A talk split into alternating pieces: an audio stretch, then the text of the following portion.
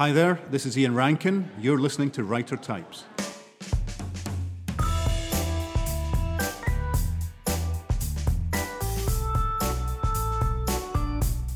Welcome to Writer Types. My name is Eric Beetner and I am your host. I have a whole lot of great authors for you today, so let's get right to it. Kicking us off is a duo. Tess Gerritsen and Gary Braver are both accomplished authors on their own who have decided to write a book together. Tess Gerritsen is, of course, the international best selling author of the Rizzoli and Isles series, among others, and Gary Braver is an acclaimed thriller writer, and the two have been friends for years. Choose Me is the story of a college professor who has an affair with a student who then ends up dead, and the search to find out the truth of what really happened.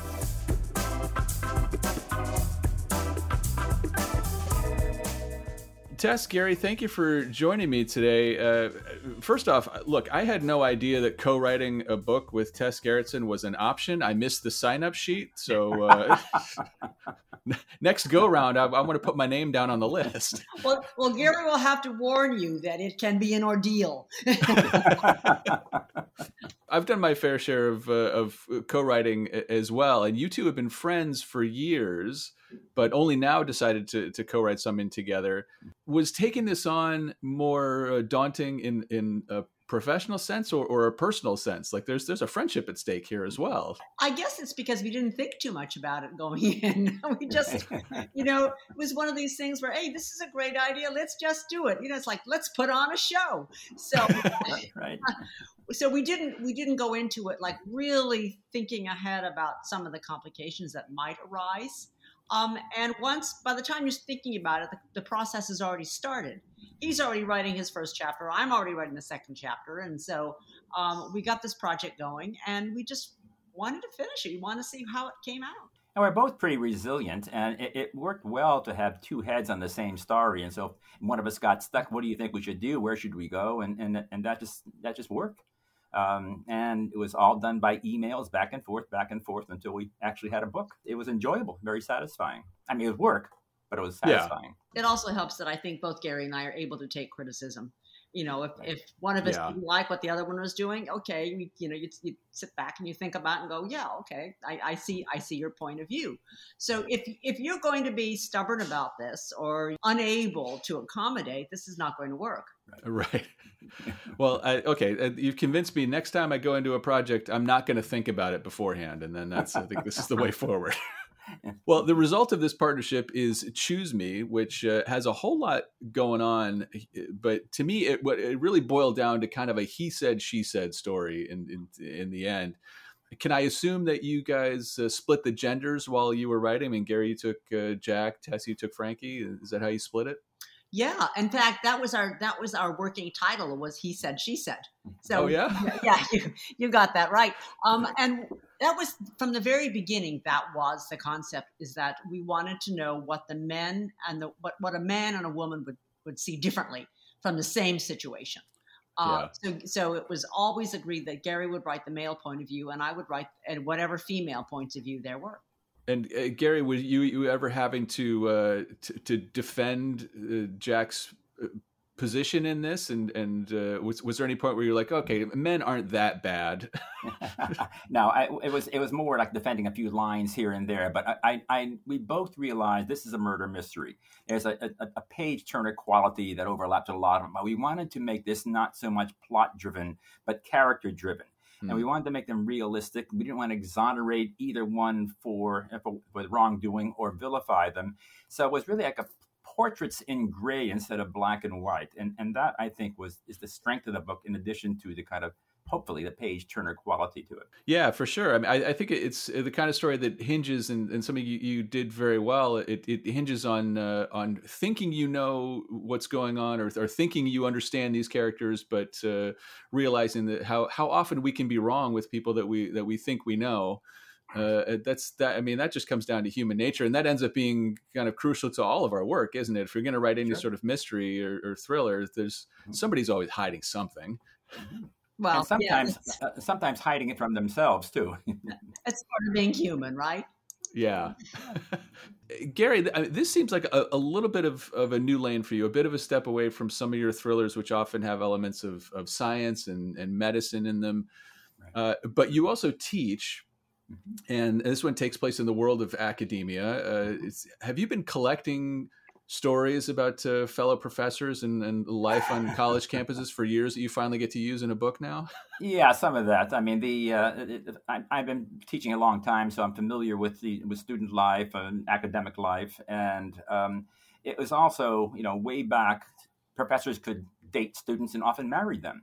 Um, and since Title IX happened, and particularly uh, elevated by the whole Me Too movement, um, it became an actual taboo. Not only a taboo, but it's a violation of, federal compliance that professors aren't supposed to date students over whom they have grades. I mean, for yeah. obvious reasons. Um, so I saw the change, uh, and the gender issue is was the last to actually really pop up. And like I said, the Me Too movement made it explicit that you know that yeah. is a form of abuse. The the choice then Tess to bring Frankie in, who's from who's in law enforcement. This is someone who's you know her whole job is uncovering the truth and and getting to the to the meat of it. I mean, was it ever? Did you guys start with those two characters, or was it ever like the husband and the wife? I mean, bringing Frankie in, who's who has this professional capacity to uncover the truth, kind of elevates the stakes, I guess. Well, we always knew that there was going to be a female detective in the story. Um, okay. we always knew that she was going to get down to the truth. The question is, what kind of a detective is she? So I, um, I brought. I, th- I don't think I started writing this character until we were two thirds of the way through the first draft. Uh, oh. But I always knew I wanted her to be seasoned. I knew I wanted her to be somebody um, with with daughters of her own, so that when she walks onto that crime scene and she sees a dead young woman, she is looking at this through the seasoned eyes of a mom and hmm. she sees the the little things that don't make sense to her. Um, anyway, that's that's how she was created. Is that I was think I was calling back on my own experiences as a mom.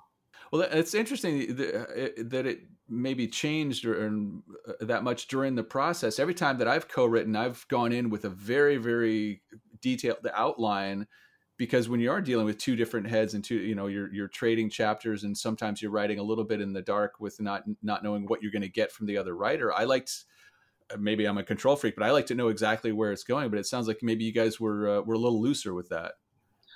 Well, I think our our our uh, process might be a little different. I'm very loose when I write my first drafts. I mean, I don't know where things are going. I think Gary might be more of a planner than I am. So I probably I don't know, Gary. Did I get you out of your comfort zone with this? No, actually, I, I, I, had a sense of where it was going to go, even though I didn't outline it, you know, rigorously. And and that was it was pretty clear. We, in our communication back and forth, we knew there was going to be a death, and we knew there was going to be murder investigation, and we we knew there was going to there's got to be somebody who is going to be the villainous person behind that. And about two thirds through, even though we sensed where this is going, we really didn't know who the villain was or who the most likely candidate was that might have committed murder. Yeah. Um, and and we were back and forth on that, but I think we resolved it in in a way that works well. Yeah, and I should also point out that the structure that you see in, in this finished uh, book is not the way we wrote it we wrote it in chronological order, starting off with uh, Jack and, and, meeting Taryn and falling. You know, they have their affair, and then Jack tries to pull out, and then um, everything goes to pot, and then Taryn ends up dead, and then Frankie shows up about halfway to two thirds of the way through the story. And our editor was the one who said she wanted to see Frankie early on in the story. So that is why she shows up at the very first scene after Taryn is already dead and we ended up with this back and forth of before and after. We open up with a sort of the present and then we go back to see how we got to that point. I have to give credit to tess for that. She was the one who decided the before and after and to move frankie up I mean, the, the book is billed as a murder mystery. All the copy on the back or the dust jacket says this one died and there's a murder investigation. So try to build up to that when you you know when you all everyone knows who's reading the book. And so and, and, ingeniously Tess put it all up front and did a great job at reconnecting the pieces. Yeah, and, and it was you know it was a complicated piece of machinery because we could have gotten all these little pieces together and I could have tried to put them together and realize that you know, one was in kilometers and the other one was in miles, and that is, you know, what do you do then? So um, a lot of it was retooling each little scene a little bit, so you didn't give away too much, mm-hmm. um, mm-hmm. while even even though you're actually looking forward in time.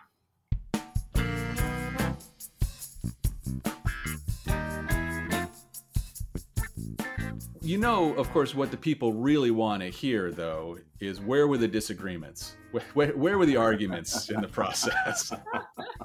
well, some of them had to do with male female issues. I, I, Gary, I'm just going to spill your secrets now. Go right okay. So, yes, it was a he said, she said, which we want. I want to see what how men look at women and how women look at men. Well, some of the things that Gary wrote were a bit too revealing. For instance, when a man first meets a woman, women have we have this romanticized, or let's say idealized view of how men view us. We think that they they admire us for our intelligence. oh, uh, that's yeah, not necessarily true. That's down the list. they admire us for our wit and our charm and everything else. And um, I, I think that I I was not as keyed into how sexualized men are when it comes to to meeting women for the first time. And so when when those chapters came in, I thought, Gary, is this is this right? And then I would ask my husband, and my husband said, Yeah, that's right.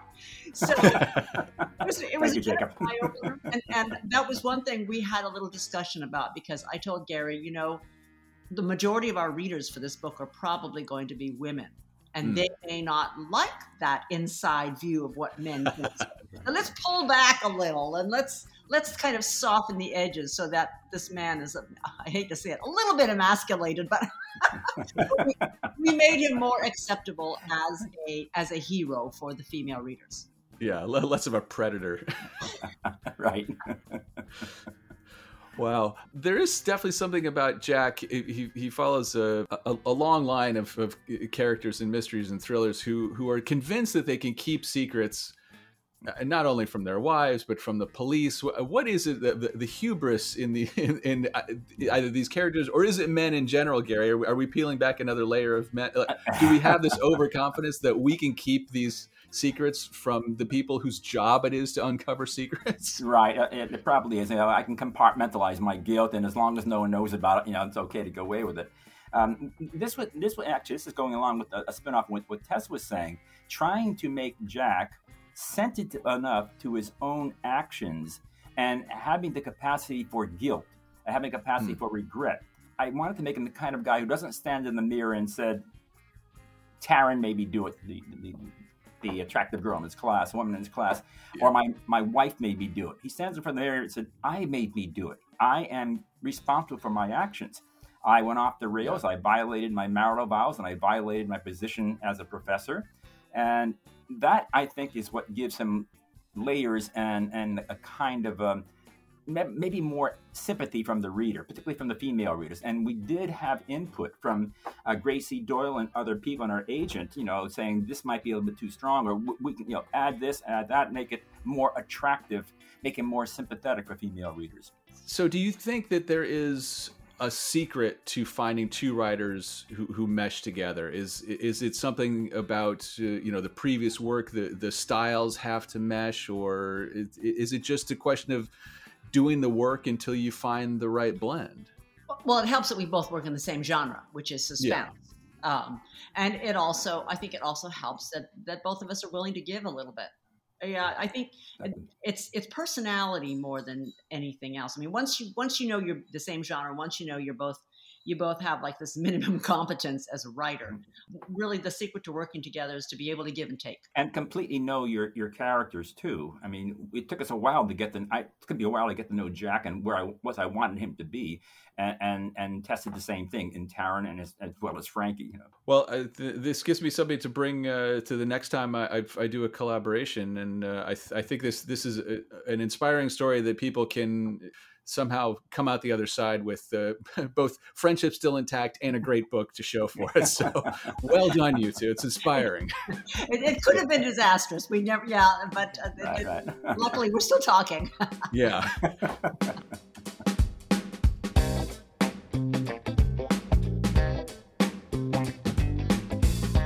The latest in the Akashic City Noir series is Palm Springs Noir, which I am thrilled to have a story in, along with an incredible list of authors. And joining me today to talk about it are contributing authors Janet Fitch and author and editor of the Palm Springs Noir collection, Barbara DeMarco Barrett. Welcome to you both. Hi, Eric. Hi, thank you for having us. Barbara, let's start with you. Noir is not typically thought of uh, in terms of sun bleached desert locales, uh, and yet it, it seems to fit so well. It's, it's not all about darkness and shadows, is it?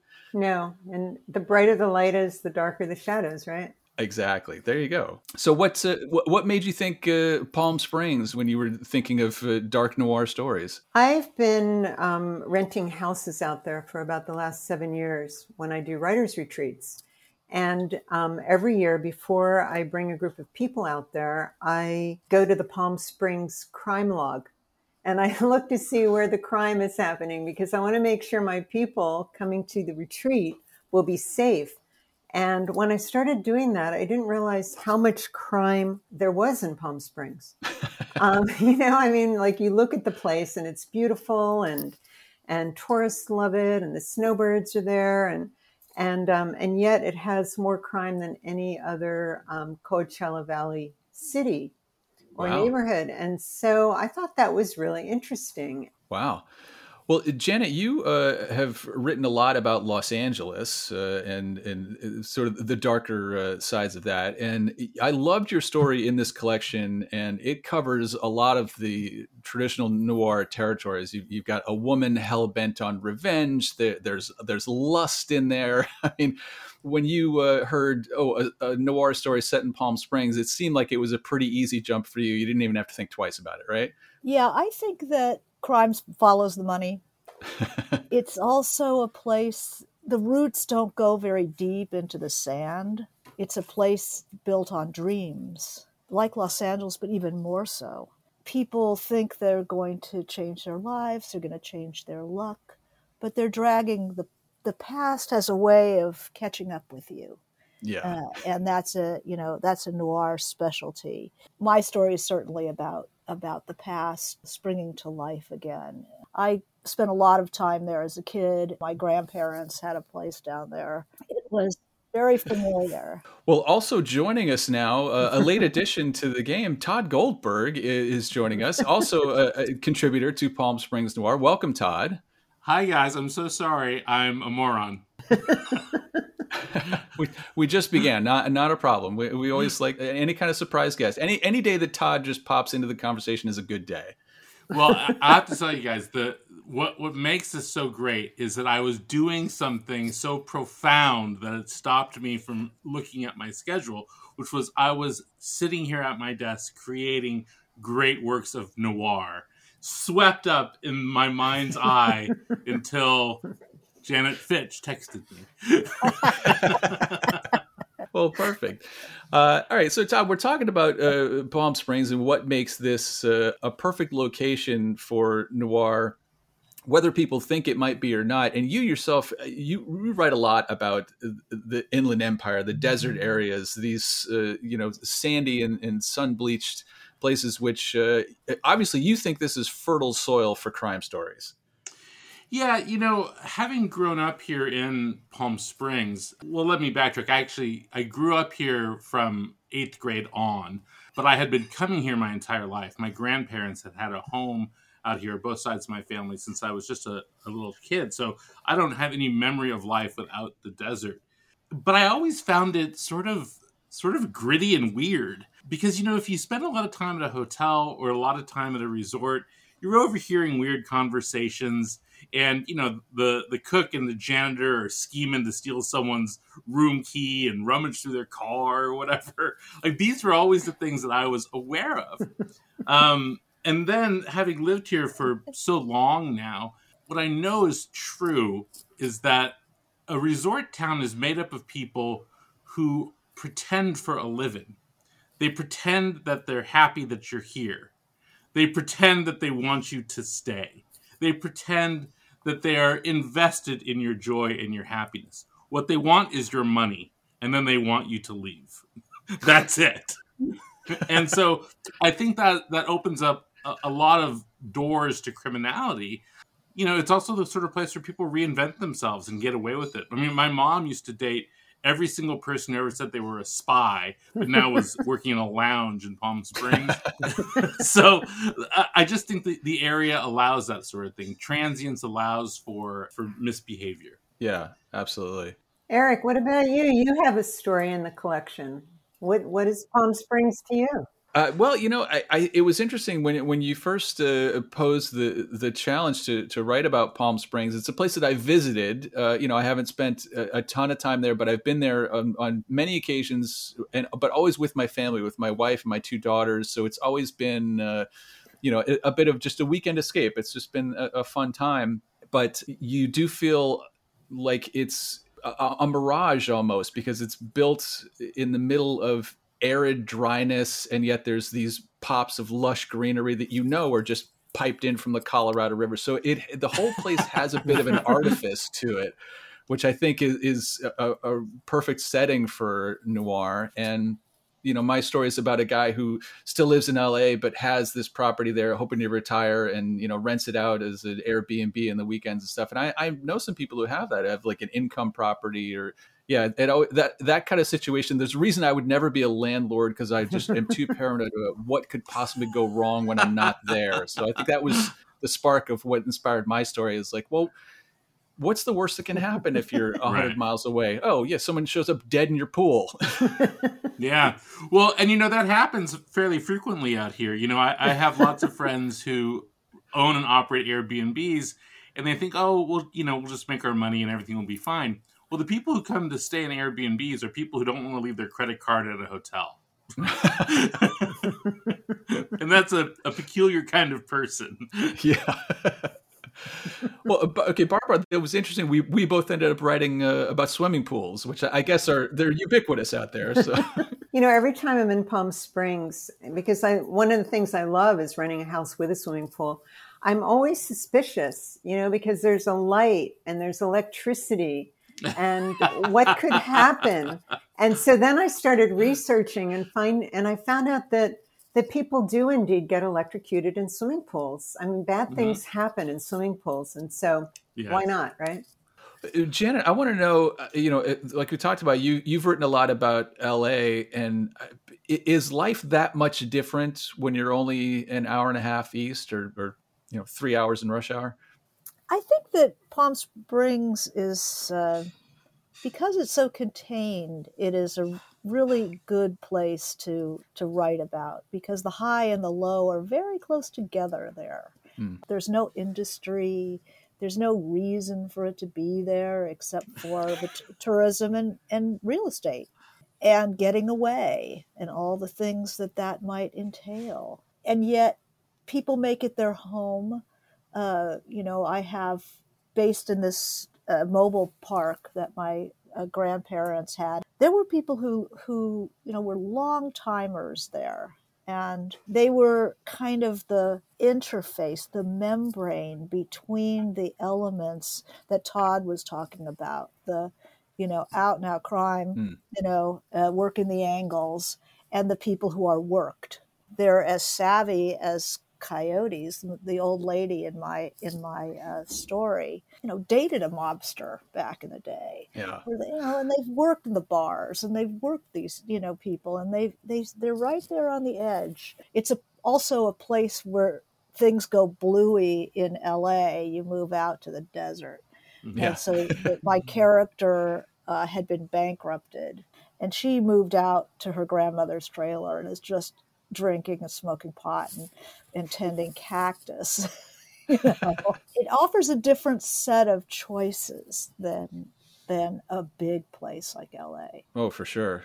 Well, uh, Tod, your story uh, gives us a little bit of everything. We've we've got karaoke, we've got clowns, uh, and, and you've got low level criminals, which seem to be your specialty. These these guys, you, you're not writing about the the top guys going to Vegas. you, you, you like the guys that are that are on the street corner level, right? Yeah, I like I like the blue collar criminal. You know, they just punch in and punch out, do their time. I'll, I'll tell you, when I was writing the story, I wanted to really convey this notion that a wonderful writer, Gabriel Hart, actually uh, talked about it in a review of something else that I had written, where he said that I write about desert shit. And if you live in the desert, like you know what desert shit is. and in this case, desert shit is walking into a bar and seeing a clown and not actually being that disturbed by it. Because if you live in the desert, you know that there's several different clowns that sort of work in the bars and restaurants between Palm Springs and Indio, and no one's quite sure how they earn a living or why they do the things that they do. But there's like, there's this guy Harpo. He used to have a sign coming into town because he's also a real estate agent, of course, where you could buy real estate from Harpo the Clown. Um, he had a There's a big sign. It's like it's just outside of Banning for years and years. There's just like all these strange bar people that dress up as clowns, and you're just like, what is? Why is this happening to me? Barbara, when you were uh, compiling a list of, of authors to invite into this uh, anthology, were you looking for people that you knew were tried and true noir writers, or were you looking for some people to maybe stretch out a little bit and, and get somebody who doesn't traditionally write in noir to take a crack at a noir story? I think most of the writers in the collection are not noir writers specifically. So I was looking for writers who I think primarily can write dark, you know, as opposed to actually writing noir. Yeah, that was the thing, you know, writers whose fiction I like a lot and um, who could write dark. I mean, like with Janet, you know, I I've read a lot, all of Janet's books, and um, White Oleander I saw is sort of a literary noir, Yeah. literary fiction, and it has all these noir aspects, and so I just thought she'd be perfect. And Tod, of course, and you, you know. I've, I've been accused of writing noir before, that's for sure. well, you know what? You know what is cool though too, Barbara, is I, I I think about like your selection of someone like Alex Espinoza, who is such a, a great writer of the region, you know, Mhm. and who has such an insight into how people from this place do things and act. And so though even though he's not a crime writer, he knows who's got the guns. You know what I mean? And I think that really right. shows up in his story. You know, Yeah, I think no, a I writer like that is really what makes the collection. hmm you know one of the the interesting things about noir it moves easily between uh, social castes that people who are in them think that they are impervious to the other rooms Hmm. uh, but in fact noir shows us how permeable uh, all of those rooms are Mhm. that it's you know they're the walls are so thin what makes Palm Springs such a perfect location for noir is the preponderance of hotels. I don't know about the rest of you, but I find hotels like the most noir thing on earth. you walk into a hotel bar at two o'clock in the afternoon, there's a guy in a suit sitting there drinking, and you just think, who's that guy? What's Yeah. he doing? For me, like that's what makes the desert such a perfect place because people can hide out in these hotels and do weird things, and I don't think you get that just in suburbia. Yeah, and I think anytime that you're traveling or in a hotel, it, it gives people a- an opportunity to pretend to be someone they're not. You know, It's- Mhm. we- we all- like the businessmen who are in town for a conference and they're gonna they're gonna go wild that weekend because they're finally cut loose from uh, you know the, the wife and the kids or whatever. And that's uh, chapter one of any noir story. Like he's Right. he's gonna go have his wild weekend and then you know uh, cut to the end of the story and he's uh, you know got blood on his hands and he's trying to figure out a way out. You know Right. you know, as someone who's written a, a lot of noir, it has been confounding to me for years how I've never ended up in one of these Akashic Noir series. so, Barbara, I want to thank you for inviting me in. Uh, you've put together a fantastic collection. The reviews are starting to roll in, and they've been uniformly positive. Everyone's reacting really well. Well done, Barbara. This is a fantastic collection and, and a worthy addition to this ongoing series, which has become a real staple in, in the community. I mean, this is this is a, a bedrock of uh, finding new writers. If if you want to search out new up and coming and established crime writers, Akashic series are fantastic places to just dig in. and great for research too. Like if you want to write about Boston or something, reading those are fun. I think if if you're going to take a trip to any city in America, grab one of these before you go. You'll either be warned away from certain areas or you'll know exactly where to go where all the exciting nightlife is, right?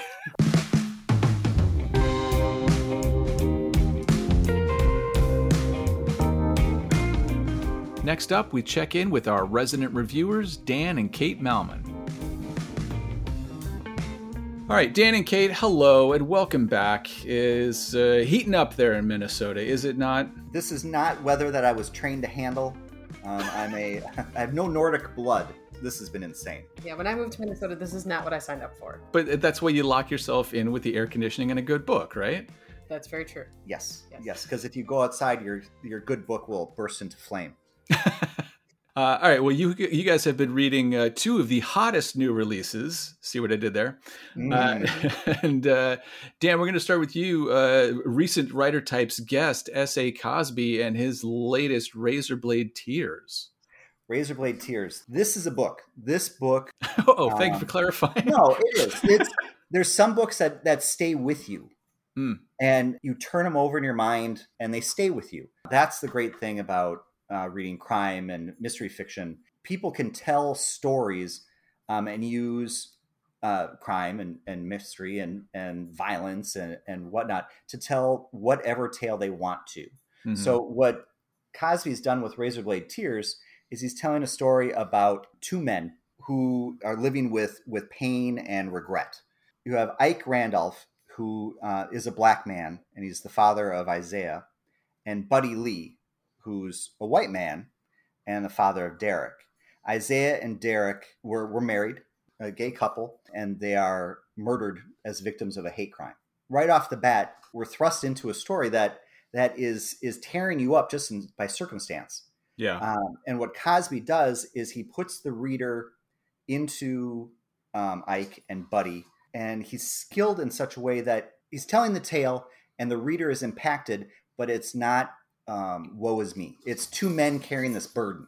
yeah. Yeah. You know, um, in the hands of a of a lesser writer, I feel like it could just be um, misery for misery's sake. There's a point to this, and you feel what they feel. Well, that's uh, it's interesting because I, I think you zeroed in on the thing that I really liked about this book too. I, uh, this was uh, one of my top reads of the year for sure, and I think the thing I liked about it's it's a revenge tale, Yes, and those are very easily just sort of you know revenge porn or violence for violence sake and and you you got like the death wish thing and it's uh, you know oh they they murdered my wife therefore uh, my eyes go red and i'm just going to kill everything right, right, right. that I see. But these two guys, it's so rooted in an emotion, and it's not just them out to get back at the death of, of their two sons, but they're also atoning for their own behavior. Uh, That- that's a part I really liked. Yes, and we are so on the same page. The, in my notes, Razorblade Tears is asking these hard questions um, about race, acceptance, and family. As the fathers are digging deeper into the crime, their own feelings and their own emotions uh, are bubbling to the surface, and and they hold up that hard mirror to themselves. You know, because obviously they they've cut themselves off from their kids. Mm. Um, they wanted nothing to do with their lives, and they they meet up after the fact. So they missed all the happiness and, the, and all the joy. But as as they are, go off and do what the cops can't do, are they going for redemption for themselves or revenge for what the world did to their sons? Yeah.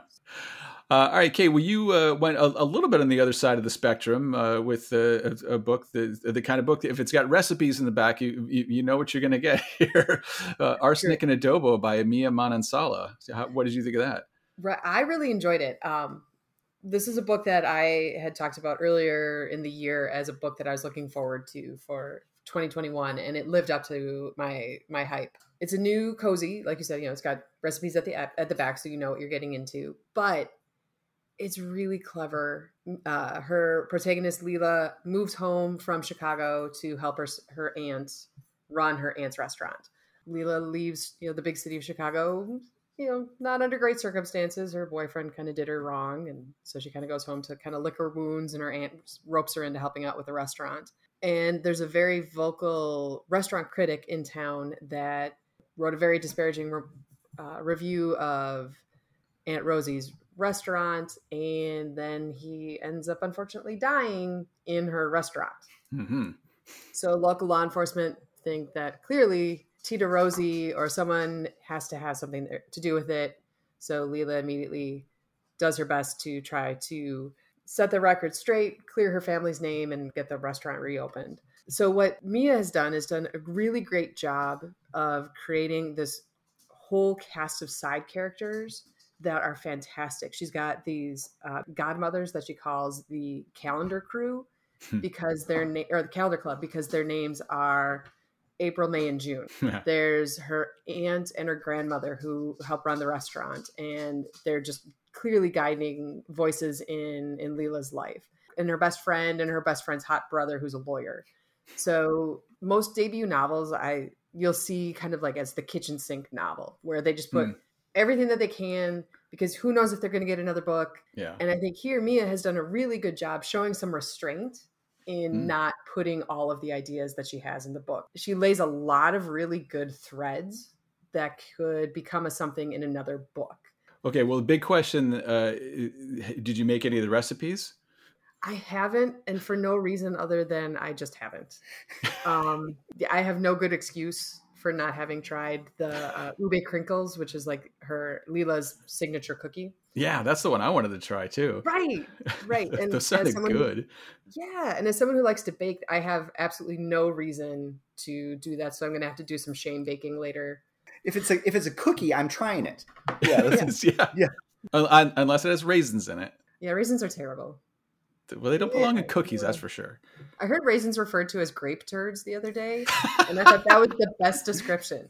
Oatmeal raisin cookies are just a waste of sugar, flour, and oatmeal. Well, oatmeal Yeah. raisin cookies are the, are the biggest pretender because you get all Yes. psyched up because it looks like a chocolate chip Mhm. cookie, Exactly. and what you get Is not. is a lie. yes. Yeah. This is why I have trust issues. Yes. it's like a decoy cookie. Right, That- yeah. right. Yeah. Yeah, so that's if someone tried to slip one of those to me. That now you're talking about a murder, and, and Yeah. someone would have to solve that. There's your chapter one of a cozy. but every reader would be like, "Oh, it's uh, totally justified murder. You You get just- off scot free." Yeah. No, no jury in the country would find you That's guilty. right. Yeah. Bangs gavel. Yeah.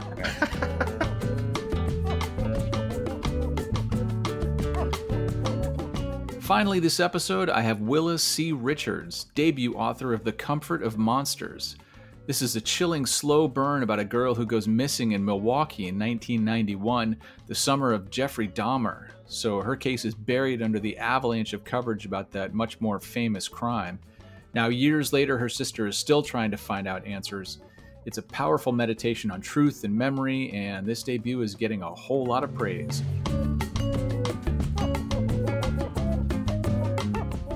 Willa, thank you for joining me. I mean, when I first heard about your book, The Comfort of Monsters, uh, I, I wanted to talk to you because I finished a book about a year ago about uh, a girl whose sister goes missing, and then the aftermath of that. Uh, I have not been able to sell this book or get any traction on it, so I wanted to talk to you and see what I did wrong, what what you did right in The Comfort of Monsters.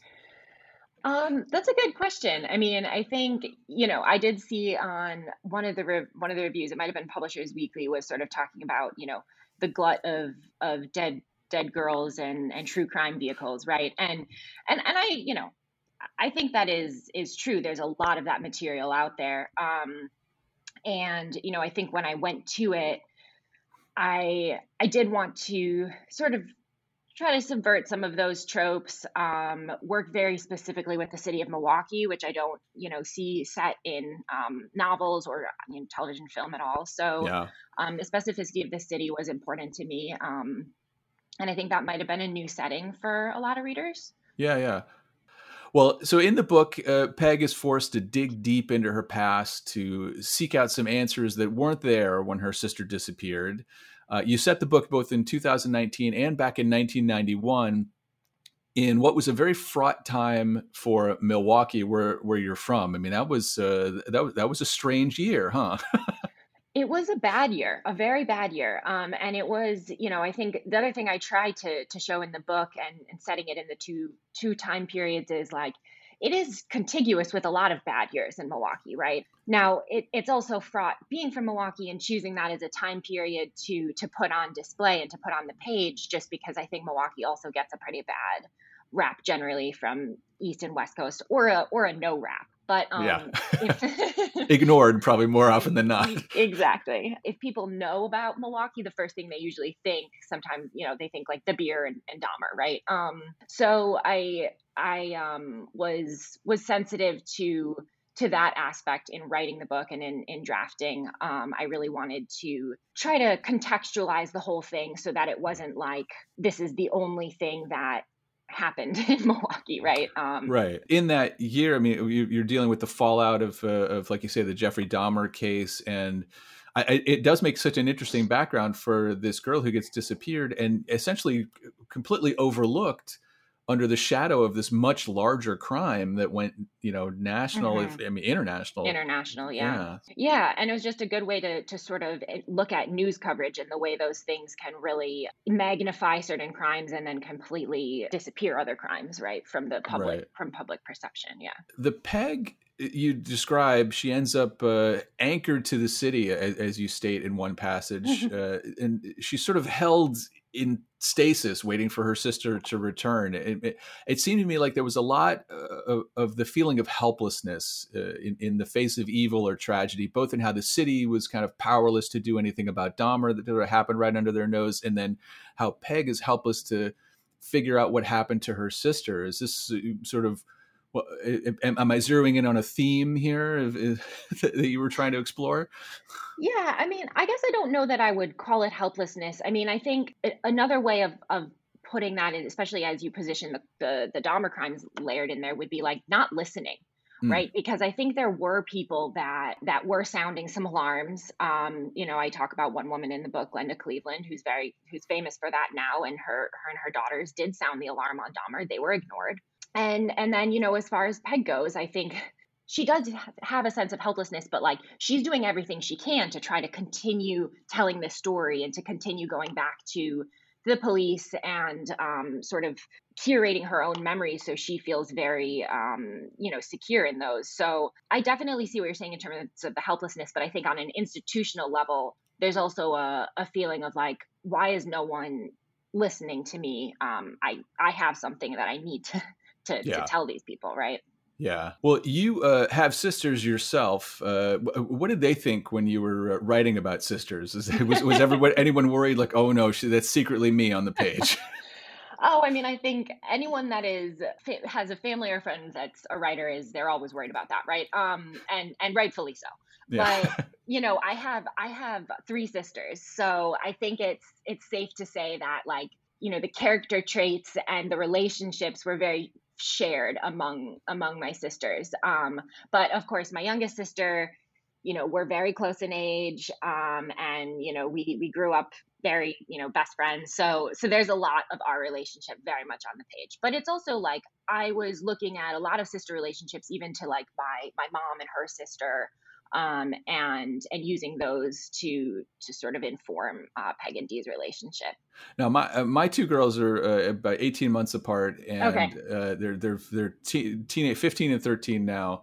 Ooh, fun it, for you. well, they're at that age though where it feels like they're never going to get along because you know they. It, yeah. I, and I yeah. think the worst the worst thing that can possibly happen is two girls having to share a bathroom yeah this this seems to be where the battle lines are drawn is it can, yeah. can you from the perspective of, of adulthood is it get better are they going to come back together and be best friends when they're older I think so. I mean, it depends on every relationship, but like I definitely teenagers were the worst. I like I warred with everyone in my family when yeah. I was a teenager. Um, and even even my little sister, we were so close growing up. And I think around like right around that 13 age, it was like, okay, well, I'm older, so uh-huh. um, I know a lot more than you. And she's like, what do you mean? Like you, no, you don't. So I think there's that, that dynamic, but that, that like the older you get it, it evens out, right? Because you realize like when you're in your twenties and like, you know, I, I, was like, no, I actually don't know like any more than you do. So we're, we're, we're on pretty level playing field here. Okay. Um, yeah. I think that evens out. So, so it's going to get better. Right? That's the, that makes me yeah, feel. Yeah, that's the little... takeaway. That's the okay. takeaway for you. Okay, good. It gets better. Well, you, in this book, you, you, talk a lot about what it means to to remember things, and and you know what makes a good or reliable witness to things, if, if anyone really is. I mean, mm. we all have our own perceptions, even of shared events, right? Yeah, I mean that was that was a huge part of the book that I I found very exciting to explore. Um, and starting with like one of the scenes that was in the original short story I wrote. So I, it started as a short story. Oh, okay. And um, one of the scenes that I think is about three fourths of the way through the book was was you know sort of also three fourths of the way through the short story. And um, that was like a scene that the idea of of memory and of what you know what it means to either either to block something out and then say like and then completely form your own idea of what happened um, mm-hmm. or to have very crisp sort of like i don't know if you have any of those memories where you feel like it's so clear and crisp yeah. a lot of times those are sometimes like either like very very happy times or even like more traumatic right where it's like things start to slow down yeah. And so I really wanted to explore like try to try to do that on the page, which I think was very difficult. um, but it was a lot of fun to try to to play with that and then not necessarily lean into like oh the unreliable narrator, but just like someone who is so obsessed with with their memories that you you start to think like okay, something isn't quite right here, you know. Yeah. Yeah, yeah so your debut novel, which is uh, congratulations on that, and you've you've ended up with a suspense novel, uh, but the DNA of uh, your your PhD background, your time at the Iowa Writer Workshop, I, it, it, shows through here. I mean, this it's a literary thriller, if, if that even is such a thing. But uh, I mean, you you yourself are a, a long time suspense and thriller fan, right? Yeah, I mean, I it's definitely stuff I grew up reading. Um, I was very drawn to, you know, like at, at, like ten or eleven, reading like Mary Higgins Clark and just like tearing through those paperbacks, you know, mm. and I mm-hmm. had like stacks of them next to my bed. Those were the kind of books that I was like, oh, this is like so fun. This is just yeah. fun. Um, so I think that when I sat down to write my first book, I had that very much in the back of my mind of like, I want to give the reader that experience. But I think because I did have so much of this like so much of the Iowa training, it was uh-huh. it was interesting to to balance that. It was very interesting because I love plot. I love plot heavy books, but you know, I think a lot of the the learning that I did in workshops was very character based mm-hmm. and sort of like that, you know, make sure you let the plot come from the characters. Don't like shoehorn the plot into the character. So um it was it was hard to balance at first, and I think it just I just got the balance over like a lot, a lot of drafts. Well, uh, I, I, was uh, born right there in Iowa City. Uh, oh. Sp- spent a lot of time there, and uh, I mean the writing department there is it's very prestigious. It's it's it's second only maybe to the Hawkeyes, of course, but uh, you know. Oh man, I yeah, I loved my time in Iowa City. I you know a lot of people come from the east or west coast when they're when they're um you know coming to the program, so they a little bit of culture shock. You know, I'm from the Midwest, so I was like, hmm, whatever, like a few more cornfields, but that's you know. yeah. no, I I was sitting. Uh, yeah, when when I, I talk about my you know kids or or my wife, uh, you know, trying to explain to them like of all the places in Iowa, it's fairly cosmopolitan because of the university. I mean, like I've, I bought totally. some of my first punk rock records in Iowa City. You know, it was like right, there's, right. There's there's a there's a culture there that's yeah, constantly right. being renewed because of all the students. You know. Yeah, and also like so many people stick around. Like that's the other thing I think is funny. People come to the program and then they spend like their two or three years there, like complaining about like the restaurants and stuff, and then they just are like adjuncting for the next four years because it's so cheap to live there right there's other writers around like it does it does have that comfort of like a very small city like people tend to enjoy it i think more than they let on Well, uh, a debut is always an exciting and yet slightly nerve wracking uh, time. Are you uh, getting into talking about your book, getting out there? Are you finding this fun? Yeah, it's been, you know, it's such a strange process, right? Because I think the excitement of generating a book is so um, lonely. Like you're you you don't have a lot of people to to really um, talk to about it, and and so you're kind of just dealing with that on your own. And then you go through all of these drafts, and then you kind of like hate it because you you know you read it so many times, and then at the same like at the point where you're starting to like the peak of your you know disdain for it other people are like this is so cool. And you're like oh no well, congratulations uh, on the debut, uh, Willa, and uh, I certainly hope that you're able to get out and do some in-person events. I mean, this this is this is fun to be able to talk to writers all over the country and all over the world uh, doing this kind of thing. But you know, I, am sure the whole time you were in Iowa, you were pass by Prairie Lights every time and think someday I'm going to be signing books there, right? yeah, yeah. I mean, I really hope so too. I think you know, LA's doing pretty well. I you know, I think they've got some some stuff open, but I have an event at Vroman's and it's still online. All my events are still online. All right. Well, uh, it's now that you're here in LA, I'm I'm sure I will uh, I will run into you out and about when we do start getting out there. So uh, it's, it's it's it's a small writing community here, even though uh, it's, it's probably bigger than Iowa City at least. Yeah, I would I would say I would say.